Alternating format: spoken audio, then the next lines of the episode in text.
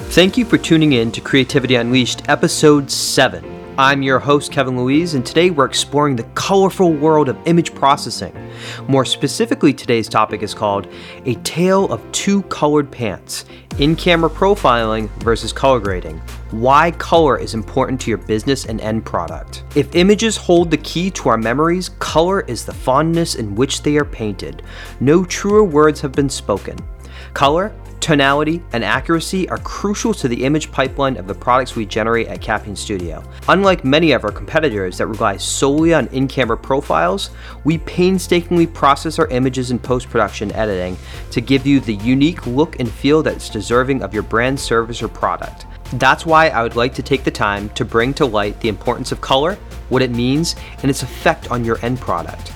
We'll look at why color is important, when to custom color grade, why our competitors might be disservicing you, and when it's appropriate to use these different modes of capture and processing. I know this topic might get a bit technical, but I assure you, this content is purposed for business owners, product managers, art directors, and marketing executives. Stick with me here, I promise you this information will pay off in the end. Let me be clear. There's a time for in camera profiles, and there's a time for custom coloring your footage in post production. Not every video product needs to be colored by hand, but there are a lot of specific instances where it's detrimental to the end result. In order to illustrate this concept further, perhaps we should take a step to understand exactly to which I'm referring. Without diving in too deep, I'll attempt to keep this as simple as possible. Modern digital cameras have what we refer to as photodiodes. These photodiodes are located on a piece of silicon called a sensor inside of a camera.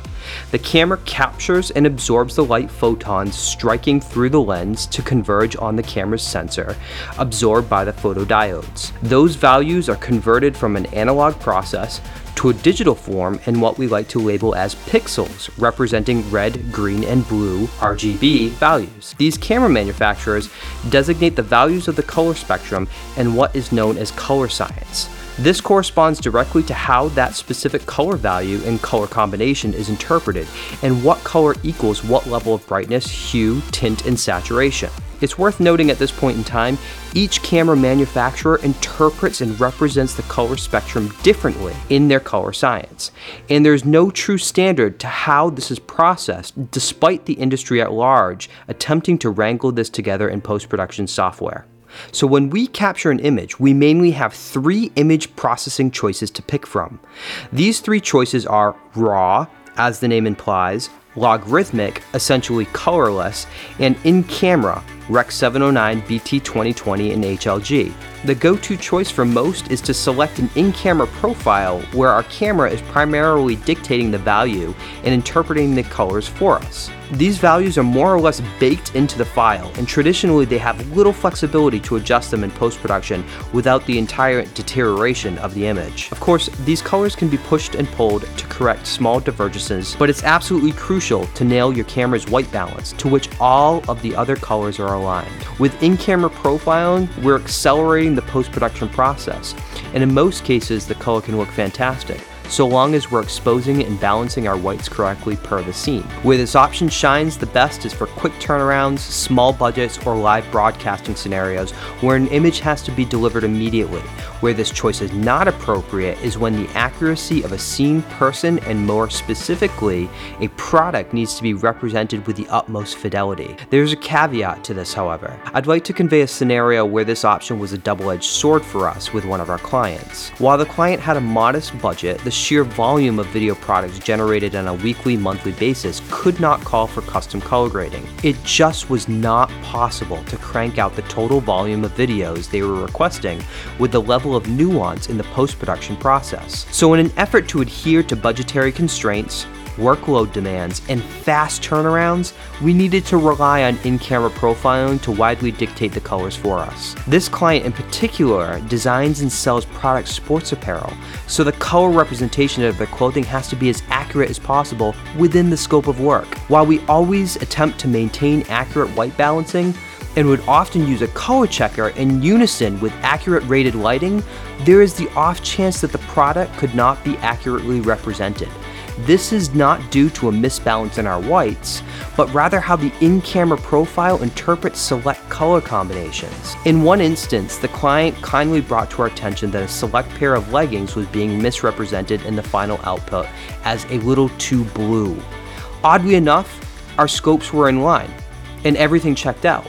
So what gave? This boiled down to how the camera was interpreting the teal color and its hue. The client revealed that the product has had difficulty in the past being photographed and that it takes a level of finesse to bring it back to an accurate depiction. Since I couldn't remember what the product looked like in my mind, I went back into their facility and laid a color checker alongside the clothing on the floor with even lighting. I snapped a few manually balanced photos in pro mode with my cell phone and brought them back into our editing bay.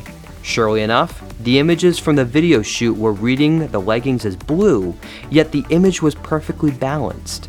Now I could see and remember that the leggings were seafoam teal, so I was able to go in with a color selector and make some modifications with the hue versus hue tools. Since the color was baked from the in-camera profiling, it wasn't perfect, but it was a lot closer to the original that I actually saw in person. So why did this happen? If it wasn't an unbalanced image, why would the product render blue instead of teal? This widely has to do with color science. You see, this is a prime example of when an in-camera profile might not be appropriate to use. While this specific example might be far and few between, there is the off chance that your camera could be interpreting your color combinations incorrectly. This scenario can be true of any camera. This also isn't to say that this cannot happen in a raw or logarithmic color space as the color science of the camera manufacturer still pertains, but that level of forgiveness and ability to shift that color science is greatly increased. That's because when you shoot in RAW or in a log capture workflow, you can convert your color science to other camera manufacturers' color sciences that might have a more accurate and repeatable result. You can also color balance and grade an image with a greater level of accuracy without the image falling apart. Color accuracy aside, there's other benefits to capturing in RAW or a logarithmic workflow. A brand look and feel is very important in the post-production process. Have you ever hired a photographer that creates stellar images with vibrance or grittiness that coincides with your brand, only to have your videos feeling lackluster and off-brand? That's because there's a strong chance your video agency is using in-camera profiling to cut corners, they don't know what they're doing, there's a lack of communication in the style guide, or they simply do not have a strong hand in the color grading process. That's why it's crucial as an agency to ingest previous media and have a strong understanding of what the brand is after in the discovery process. When there's a lack of brand cohesion in your imagery, especially in product photography and videography, there's a real chance for brand or product damage. Sometimes it's okay to let the camera dictate the color for you. Sometimes you're forced to utilize in-camera profiling due to logistical or budgetary constraints. God knows we've had our fair share when our back is against a wall. That said, it's important to know when or how to use color to your full advantage. While we don't necessarily label ourselves as full-blown colorists, we do take some pride in the fact that we offer custom color grading with a majority of our video marketing products. Truthfully, that's a major portion of what differentiates ourselves from our competitors that widely rely on in-camera profiling. With a trained eye, you can usually spot this immediately as the camera is not optimizing its skin tones with a lot of pre-baked color profiles offering waxy or blown highlights and sometimes oversaturated or contrasty images. Certain camera color sciences can lean predominantly green, magenta, or even have a reddish brown must across the entire image rendering greens with a minty palette. These are all dead giveaways of the color science at work here. Its effect on your final image, and or the lack of service being provided by your agency to correct these issues. So while raw or logarithmic capture and color workflows might be labor intensive, in the proper hands, they can yield a higher quality result, in turn bolstering the accuracy and fidelity of your brand. No one size fits all, and each color look is different per the given brand.